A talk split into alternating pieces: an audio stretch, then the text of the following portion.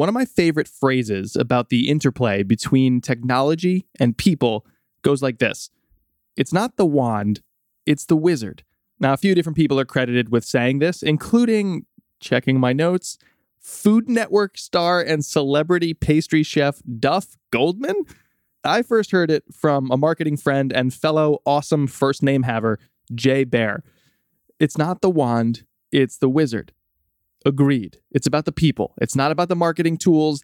It's the skills and the vision and the creativity of the people using those tools. So that's why I wanted to run this episode in full, which honestly made me a little bit nervous. I'll explain why in a bit. But today, we go deep inside the landscape of podcasting technology, not the specific tools, but the way people are approaching those tools. And the whole time, we're going to hold tight to our pointy hats and our capes and to the belief that it's the people who matter most. This is Three Clips.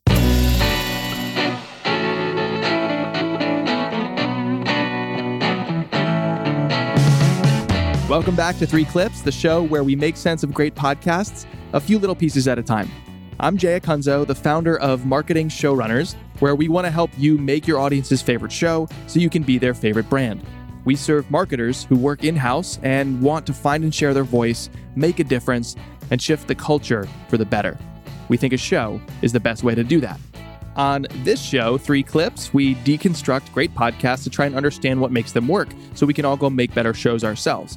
But this is one of our more conversational episodes where every so often we like to talk to somebody who may or may not be running a show themselves, but more importantly, their life's work is affecting how all of us make our shows. Today, we're talking to Justin Jackson. He's a longtime online entrepreneur, or as he refers to it, an internet stuntman. And currently, he's working on Transistor, a relatively new podcast hosting and distribution platform that he launched with his co founder and his co host, John. The two of them also host the show Build Your SaaS, which is a podcast about building SaaS companies, including Transistor. It's a raw look at their own experiences each week as entrepreneurs. Now, full disclosure, this episode will not be for everyone. I recognize that. If you're interested in the tech behind podcasting, but more importantly, tech philosophy, I think you'll enjoy this because we get into it and we really nerd out. And I was kind of nervous just to release the whole thing unedited because I was like, do others care about this stuff the way we do? But I didn't want to touch it too much because I think it's important that you hear Justin and I try and grapple with some of these concepts affecting tech and the ethics of that tech and the entire podcasting industry. So after the break, the unedited, angsty, hopeful, uncertain, and confident march towards a better podcasting landscape. Stay with me. Today's episode is made possible thanks to the financial support and sponsorship from Casted. Casted is building a platform specifically for marketers who make podcasts, specifically in B2B. They believe that podcasts should be central to our strategies, but they're often side projects. So they're building a platform that lets you host, distribute, and merchandise your show and bridge the gap between sales and marketing. Really, that's their goal is to make a show central to how marketing and sales function.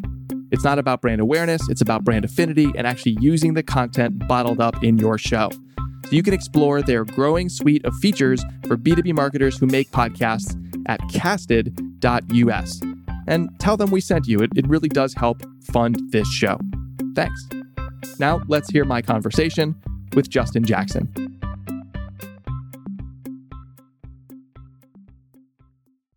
You and I have both been podcasting for a while. I think my first show was 2014. I think I've heard you say something like 2012 for your 1st Mhm. show. Is that right? Yeah.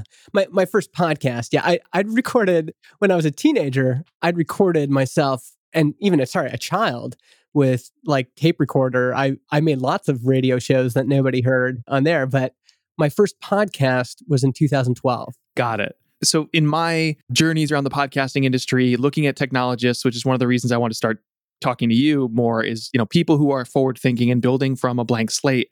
They get that benefit of building for now and not taking something that was built yesterday and updating it, which I think is a little bit. There's different challenges in both, but you know I, I've traversed so many platforms where it's like it almost feels like I'm filling out a healthcare form. It's like, why are there these many fields? They don't make any sense anymore. Why is the design of this software like stuck in 2004 or five? It just, it, it feels terrible. So you launched a, a, together with John a product that some might say exists. It's podcast hosting, right? So it is a competitive space. What did you see as as like missing from all the other tools? I mentioned the design, but I'm sure there's other things that you spotted as, hey, you know what, we could actually build it differently or better or to solve a separate problem. Well, let's start from the marketing perspective because that's actually where I start. I don't start with the product, I started with the market. And there were some interesting things happening in podcasting that made me feel like it could be a good market opportunity. And let me try to share this metaphor I've been working on. I don't think it's perfect, but if you imagine a, a grocery store and you know there's cashier one might have a big lineup and you know there's a big lineup and if you're a cashier working at a grocery store you might say oh if i open up cashier two people will go into my lineup and so they open up cashier two and then half the folks from line one go into line two and in some ways, I think market opportunities are like that. You see a big lineup of people in a line, and then you come along and you go, oh, wait, there's a big lineup of people here. And if I start a, a new line, I'll probably get a big chunk of those people. And podcasting felt like that to me. There, there was a tipping point where, you know, I'd been podcasting since 2012 and I was kind of noticing, I was always into like the community. You know, I was in like Google Plus groups for podcasting and in the forums and, you know, in the subreddit. And, you know, I was on other podcasts that talked about podcasting. But something happened. There was a tipping point where all of a sudden, those lineups, there's a grocery store lineup that seemed to be getting longer. And, you know, there was other people, other uh, competitors opening up their own cashier's line and getting some of that lineup.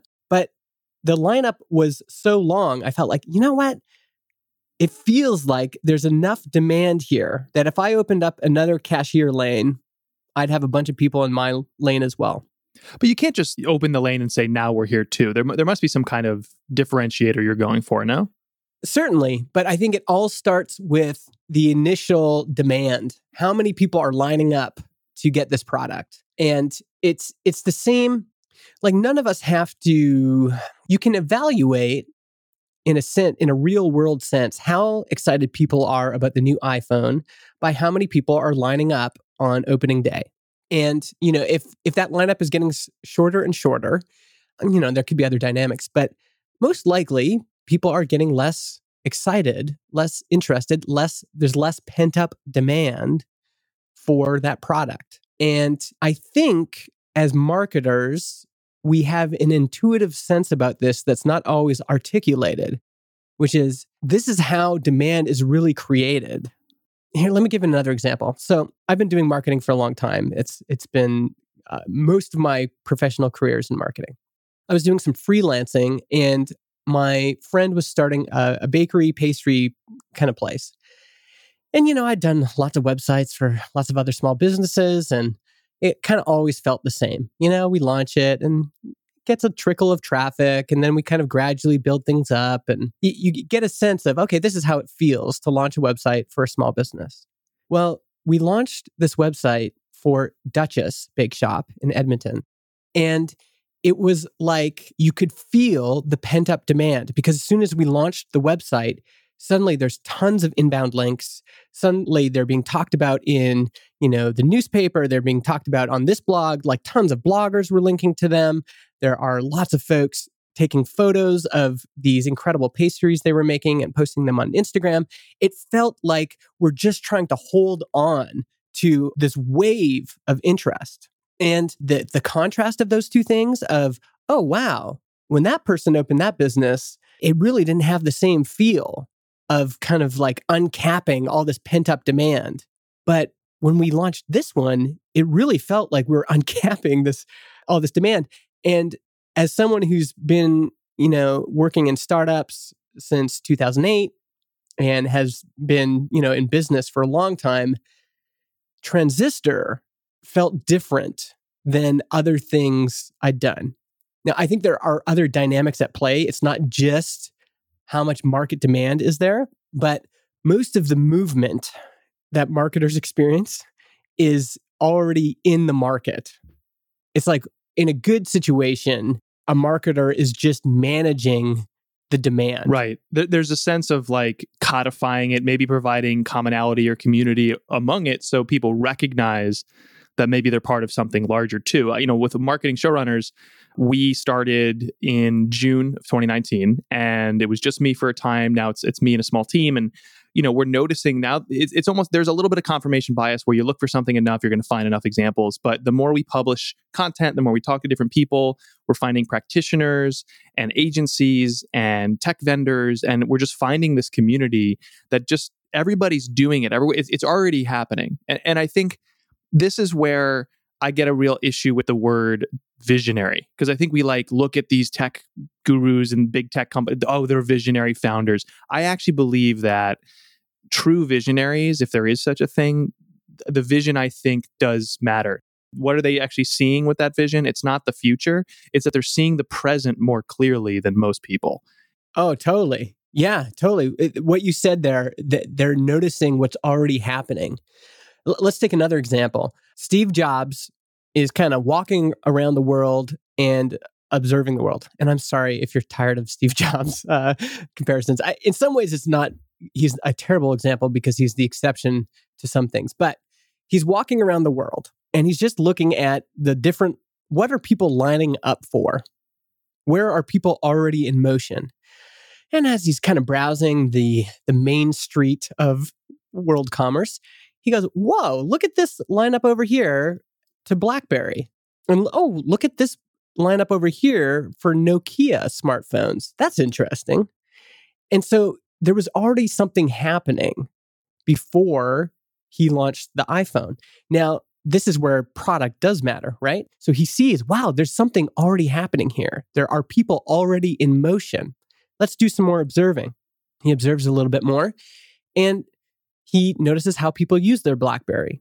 He notices what people don't like about it. Uh, there's this quote in Time magazine that I bring up all the time where he says, "You know, I've I keep watching people with their phones, and most people don't like their phone." And so he was observing the way things already were, and then based on that momentum that already existed, he said, "If we bring this product to market, I think this will resonate at this, you know, this level. This is this is worth doing because there's already people in motion, but the product's wrong, right? So the market was right. There's market demand for this, but the product's not right. And so that's where we can provide something new, something interesting, something that's going to uh, maybe augment this existing energy that's already in the market. Just a quick break to tell you about one of our partners that helps fund this show, Contently. If you know anything about my work, you know that I rant all the time against all the hollow content out there. The team at Contently agrees. They get this. We geek out about it all the time.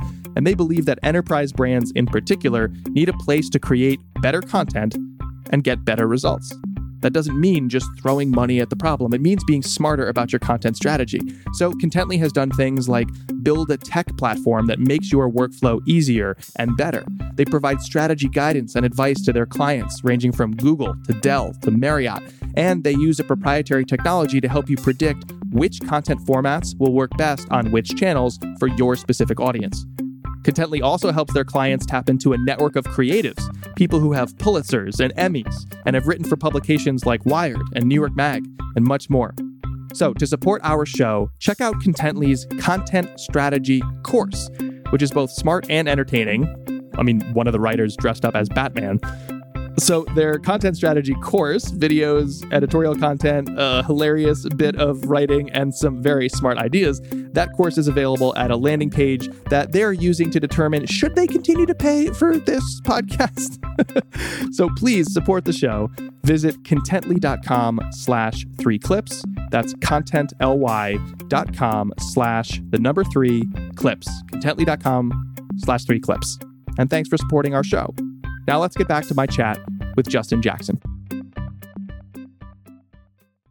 Walk, walk people through, uh, they'll have a sense for what Transistor does in brief, but walk people through I think if we zoom out a little bit as an entrepreneur, what's like the state of podcast technology in your mind? Like, where are we at? I think when marketers approach a new channel or tactic, there is this idea hovering over the approach that there's really sophisticated technology now. You can measure everything down to the tiny little minutia, and whether or not they know how to use it, that's a different story. But there's a luxury of technology in a lot of spaces, and I feel like maybe with audio, there's a bit of a dearth of that. But I'd be curious for your assessment of like where is podcasting tech at today, and relative to other tools as well.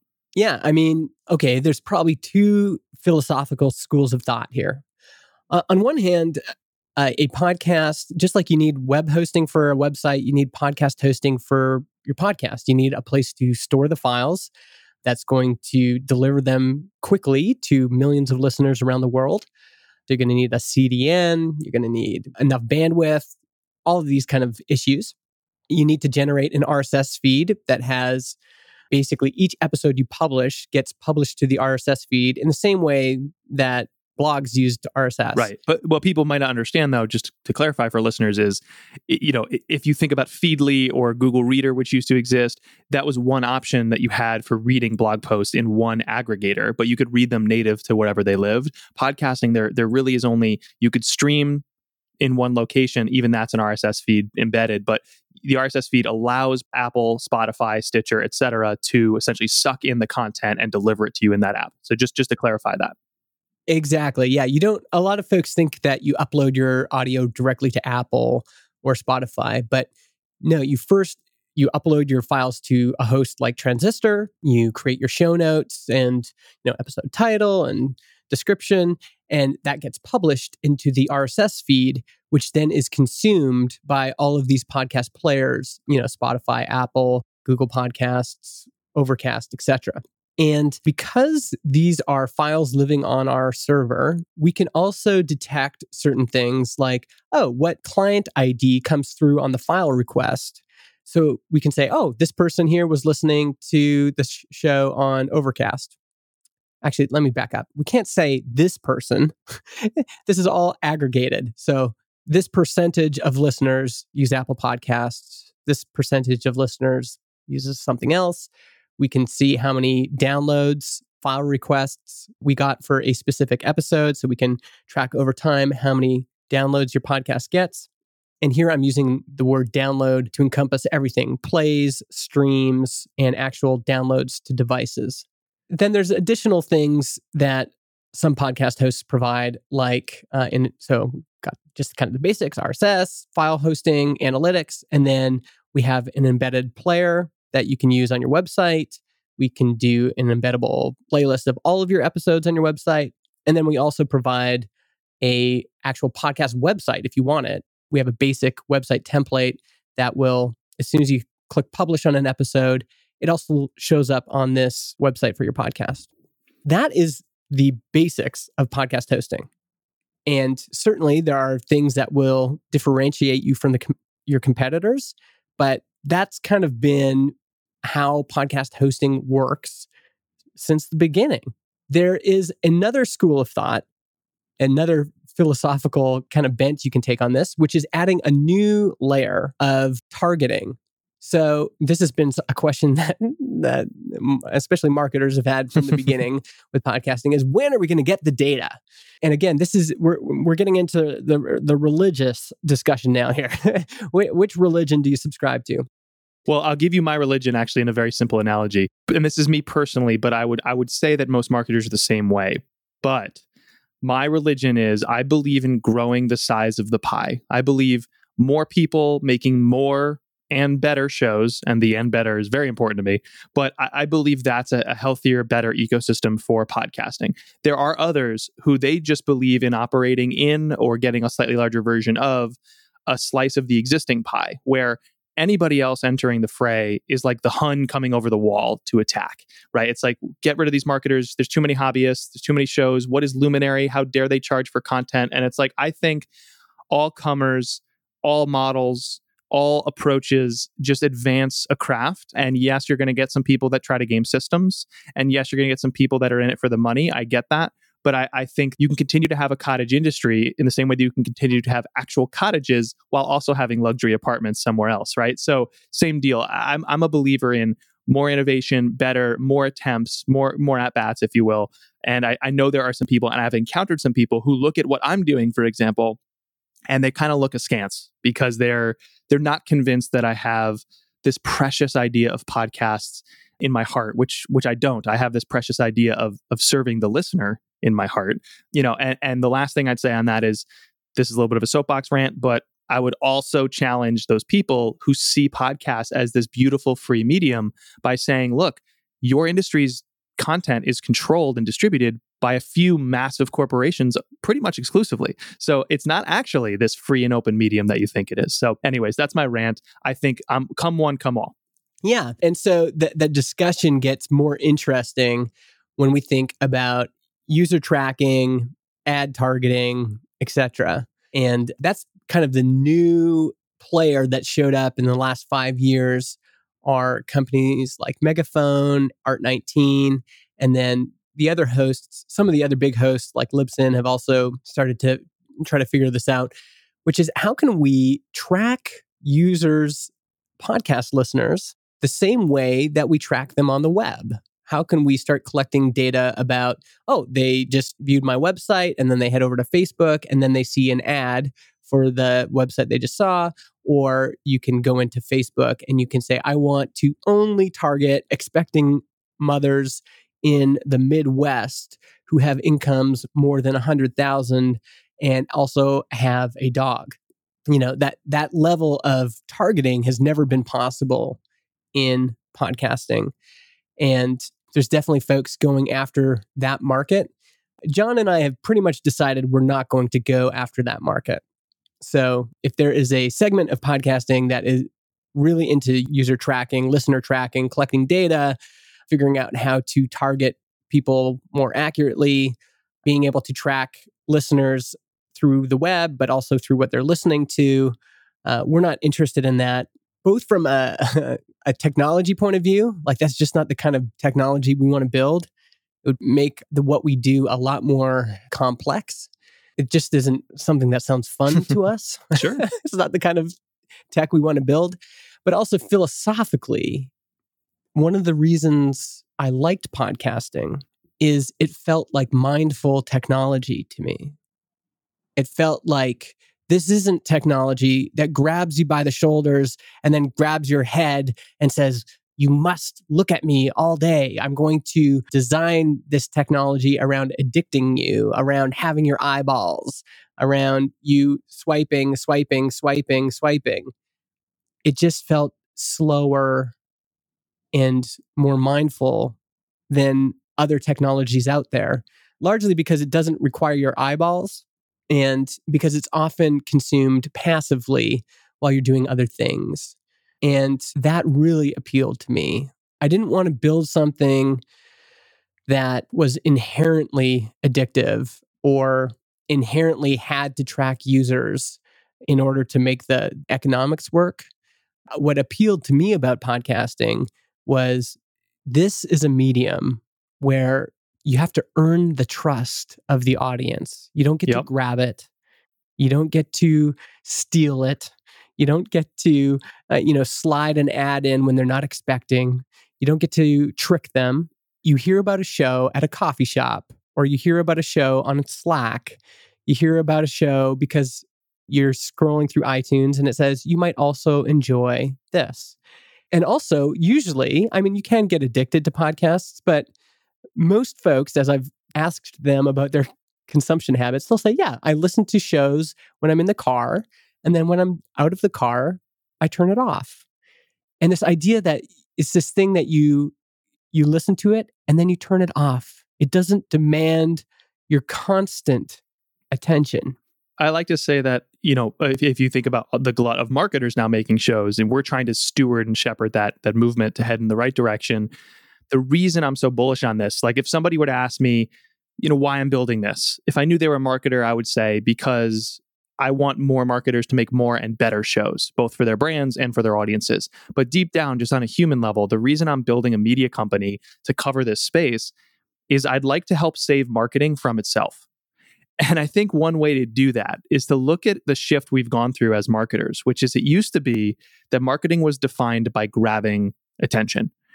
And today, chalk it up to whatever market force you want, because there's a whole list of them. But today, it's about holding attention. And the beauty of that shift, in other words, the beauty of caring less about who arrives and more about who stays, is to get someone to actually stay you cannot game the system. There is no system to game. You can only provide actual value. That's it.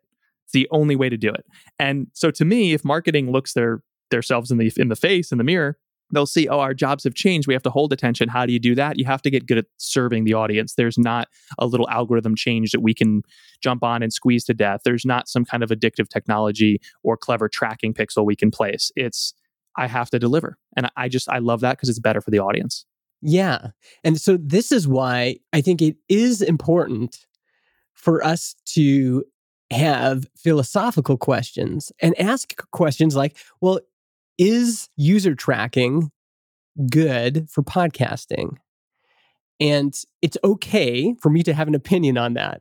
And it's also okay for people to be on the other side of the fence too. But there's going to be a dialogue, there's going to be a debate about whether that's really good for podcasting. And I'm not convinced it, it is. I'm not exactly sure.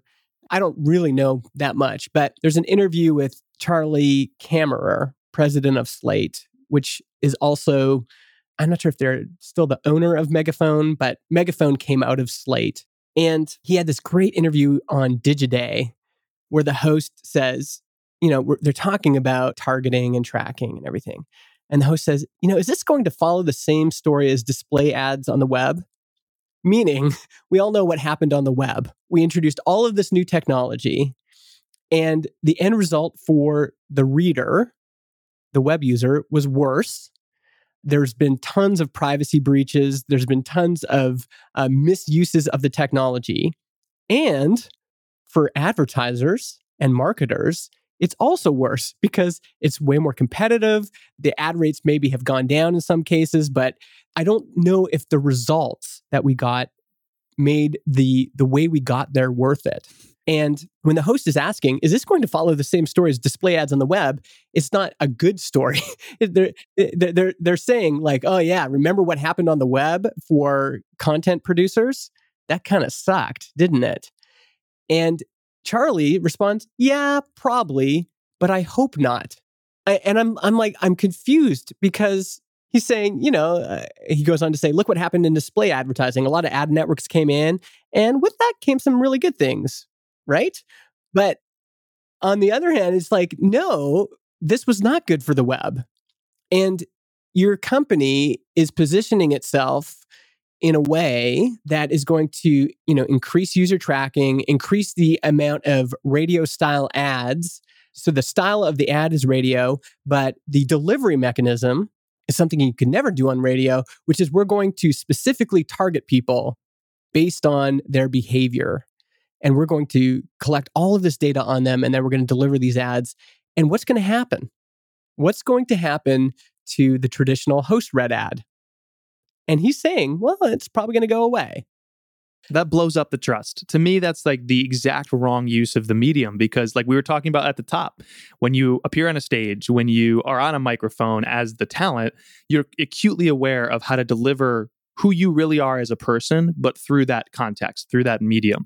And when you when you remove, and I know we're talking less now about uh, an owned show by a brand and more about brands maybe running advertising, but when you remove the host read, you remove the very thing that makes this medium so magical and so effective, which is intimacy. It's intimacy maybe uh, capable of achieving intimacy at a greater scale than one to one or you know one to a few but it's intimacy and you blow that up as soon as you try to do anything that sounds like programmatic yes I, am just not convinced, and I'm I'm happy. I'm still open to being wrong, but from where I sit right now, it doesn't feel right, and I'm not convinced. Like if we're saying, well, this is going the way that display ads went on the web, now we're just going to we're going to follow the same playbook that we did on the web.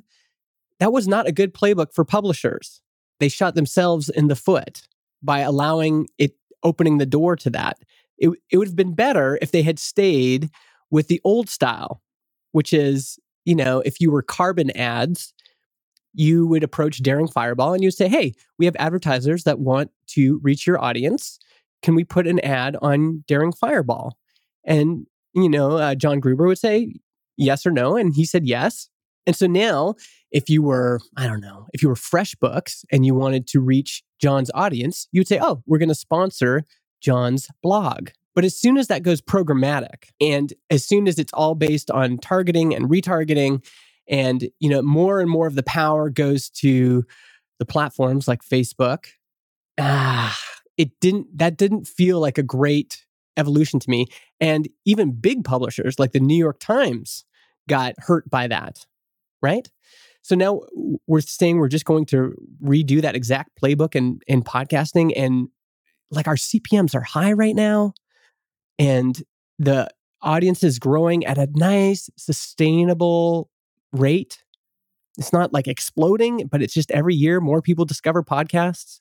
Yep. We've actually we've tipped now on the awareness data point anyway. Edison does this amazing Edison Research does this amazing report that people should check out called The Infinite Dial every year. It's like the definitive research on this and they do more than just podcasting. They do everything in audio. So smart speakers as you can imagine is becoming a bigger focus area for them but their, their data on podcasting spans back to 2008 it's like the longest continuous running study. And one of the things that people should know about is is the awareness factor has now tipped for the first time ever to include the majority of Americans. So for the first time ever, more than 50% of Americans have heard of podcasts.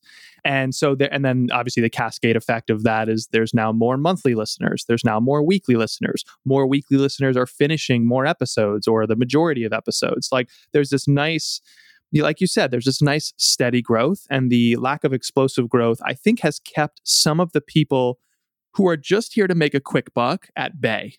Yeah, and I think so. Uh, again, everyone ends up having their own uh, subscribing to a religion of some sort, right? and so I'm definitely more in the Marco Arment camp. You know, Marco, Overcast. Yeah, Overcast, Overcast is. I use Overcast three times a day. Yeah, so he he does not like this idea of tracking. He does not like this idea of more, you know, more data. He thinks the the data we're providing right now is enough.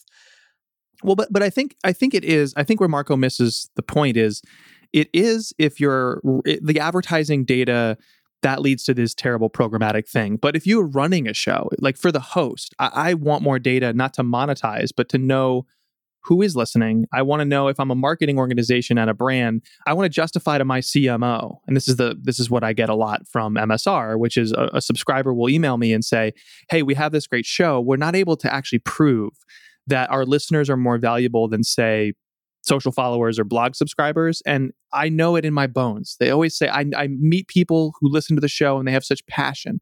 And I love that. It's such a beautiful relationship that forms because of this medium.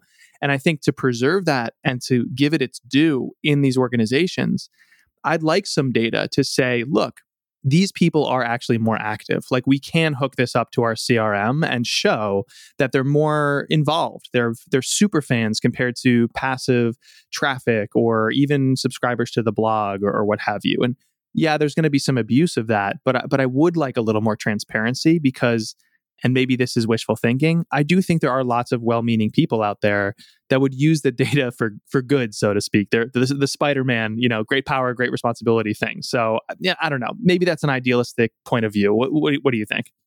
Yeah, I mean, s- certainly my opinion of this has changed over time. So when I was an employee and I'm in product marketing and the boss is saying, we got to do this, we got to do that, we got to I was, you know, booking ads on Facebook and doing retargeting and all of those things. I think my perspective now, and and partly, a lot of our bias depends on who's paying our salary, and so uh, you know, right now I'm paying my own salary, and so my bias is informed by that. But partly, I'm I'm just questioning how effective all that stuff really is. Let's take your example for example. I don't even know how like how would we track somebody in our CRM is listening to our podcast? How would we do that automatically? Oof, I have no idea. I'm like not being a technologist. I just know, you know, I think good technologists solve real painful problems. And one is like, this is what I always tell people. I'm like, so you run a company show and you're convinced, you're sold, you feel it's palpable that emotion with your audience, you know they must be more engaged with you as a you know in terms of the brand that they love is your brand not a competitor et cetera et cetera so i tell people here are two options number one is run surveys. It's not that difficult. It's just you're not used to it anymore because you grew up as a digital marketer used to tracking pixels. Run surveys. So you can't track nice and neat like you can on your blog, but ask people, did you know about us before the show or not? Um, what do you think about us now compared to before? And, and there are brands doing that wonderfully. Actually, Red Hat is one of the best in the business at, at doing this surveying of their listenership. Uh, and they have a great show for coders called Command Line Heroes. So that's one one alternative to automatic tracking or automatic measurement. The other is give them an email list only available through the show with exclusive value. So, yes, give them alerts about the episode, but they can get that anywhere. Give them some kind of uh, bonus feature or bonus content. Give them access to you. Do a live call once in a while. Getting them off the third party apps that you don't own onto an email list that you do. And then you can see all right, is this email list more engaged with us? Do they become customers quicker? Do they share more compared to everybody else? So, like right now, those seem like good benefits, good alternatives, but the pushback is always I just need a tool that does that for me, right? That's always the pushback. Yeah. I mean, and I like those two examples you gave because those are like classic Seth Godin permission marketing examples. People opt in to wanting to receive more information. Hey, folks, if you really like this show, subscribe to our newsletter. It's over here. And then they go and do that. They are opting in I increasingly don't like is the non opt in forms of tracking, which are they're just tracking me all over the web and creating this web of information that can be used and abused in all sorts of ways. And I, I wonder, I'm just questioning whether the efficiency that we get from, let's say, a tracking pixel that tracks you through your podcast player. Let's say Google Podcasts starts doing this. They start being able to go, okay, they're, you know, Jay's logged in to his Gmail account. He gets a new episode on Google Podcasts. Now we can connect that Jay is listening to the podcast because he's logged into Gmail. And now we can start serving him ads on Google search results and across our ad network based on that. I just that part I I increasingly I'm uncomfortable with. The other thing is, I think mm, I'm just going to kind of throw this out as an idea. I think if you're not a billion dollar company, so if you're everything below a billion dollar company, the benefits of that tracking is actually a lot you're you're actually punished. So the real beneficiaries of that level of tracking are the big big. Is it big that because there's the throughput of how many people and how much money and how you know it's it's a volume game at that point. Mm-hmm. At that scale, it makes sense, but. Anything below that, if you're a $1 million company, a $50 million company, a how, how big is a billion again? Is that a is, is that 100 million or uh, it was my understanding that there would be no math you get the picture. Like there's, you can be a pretty big company. You can be, uh, you know, whatever, uh, let's say a $500 million company. And I, I think you could benefit from other marketing approaches, other more permission based marketing approaches than using tracking. And Lars Lofgren, who's one of these folks that I respect so much, he was, uh, the former director at uh, I Will Teach You to Be Rich and Kissmetrics. And so he's had kind of a, a lot of experience. He just wrote this post called I've built multiple growth teams. Here's why I won't do it again. And in it, he kind of talks about you know these big data driven approaches that folks are are using in startups there's a bunch of reasons you might not want to do it that way in the sense of you think you've got all this data but a lot of your data is being collected poorly a lot of your data is being interpreted poorly, and you probably don't have enough data to be doing what you're doing. And yeah, there's something about that that resonates with me, even as I look back on my career and think of all the things I was doing, you know, while I was working for other people. There are other tools, other approaches that smaller businesses can use. And I'm saying, you know, everyone from $5,000 a year all the way up to $900 million a year there are other approaches that companies at those scales can use that will benefit them more. And really, uh, most of the benefit of all this tracking that we're signing up for goes to the big companies, the 1%. What's next? I mean, what's missing? What's frustrating still? You're thinking about this space all day, every day, and building tools to help. And, you know, every company, I think good companies admit they solve a percent of the problem, not every problem. Like, what do you want to see some enterprising entrepreneur or tech company build that that's still I, I think is missing and, and podcast hosts and producers really need? Uh, there's a few things. I mean, one thing that uh, John and I are working on right now is better private podcasting. So if you want to have an internal company podcast that you know generates a username and password for all of your employees and uh, helps them to subscribe to the podcast in their favorite podcast player, I think there's lots of interesting stuff in there. Or a completely different market if you're in training, if you're doing online courses, but you want to deliver your course via audio, you could use a private podcast or something like that. So I think there's lots of interesting things there. Or you're a company and you want to give your best leads an exclusive podcast. There's only 100 people that are allowed to subscribe to this thing. And they get this email that says, Hey, you've been invited to Acme Incorporated's uh, exclusive weekly message from the president. And it's actually really compelling stuff that they wouldn't hear on the public feed. There's something interesting there. So I think that's one space that we're looking at. To your point, like you talk about this a lot, I think we need better shows. And so one bit of evolution that needs to happen isn't necessarily on the technology front, but is on the production front. And especially brands need to figure this out. Yes. Voice, tone, storytelling. Uh, how are you going to make the audio interesting. And I think we're actually in a big PR revival. You know, like public relations for a long time was kind of like this thing you just stuck in a corner. They got the they got the the broom closet of the marketing department. I think those folks have an opportunity now to emerge and say, "Hey, CEO, you want to start a podcast? You need to be talking to me. I'm the expert on this. I'm the expert on tone and language and how we do this in an authentic way. And uh, so I'd like to see a lot more movement in the PR space around folks going, hey, we can teach the CEO how to have a good show. We can help craft the narrative that we're using in this show. We can make this interesting. This is public relations.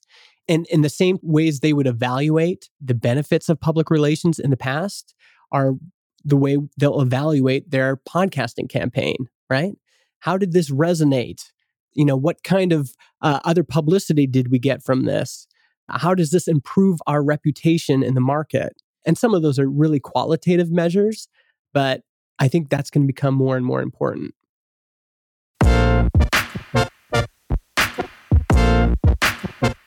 Thank you to Justin Jackson, founder of Transistor. Also, thank you to our two sponsors today, Casted and Contently. If you're a B2B marketer who hosts a podcast, check out the tools available to you specifically, built by Casted at casted.us. And if you're working at a larger organization and believe that creating higher quality content is better marketing, check out the content strategy course that Contently is offering our listeners. Visit contently.com slash three clips form fill required. This episode was mixed by Johnny Peterson at Straight Up Podcasts. You can get more episodes of Three Clips wherever you listen or by visiting our website, marketingshowrunners.com. I'm Jay Acunzo, and I believe great marketing isn't about who arrives, it's about who stays. So thanks for staying with me, and I'll talk to you next Monday on the next episode of Three Clips. See ya.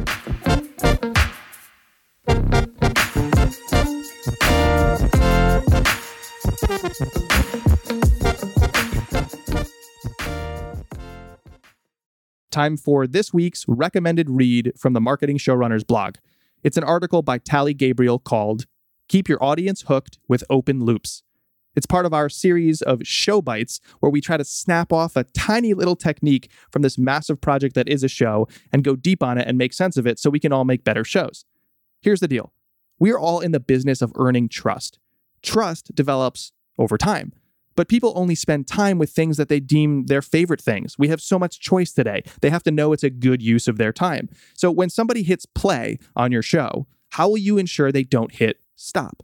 In other words, how do you keep people hooked, keep them around, and honor the golden rule of audio? Get them to the end. To do all that, we can try open loops. They're one of the most overlooked and most powerful tactics in all of show running by all marketing. It's so bizarre to me. So please read that article. It's called Keep Your Audience Hooked with Open Loops. You can find the link at the end of your show notes or search the blog at marketingshowrunners.com.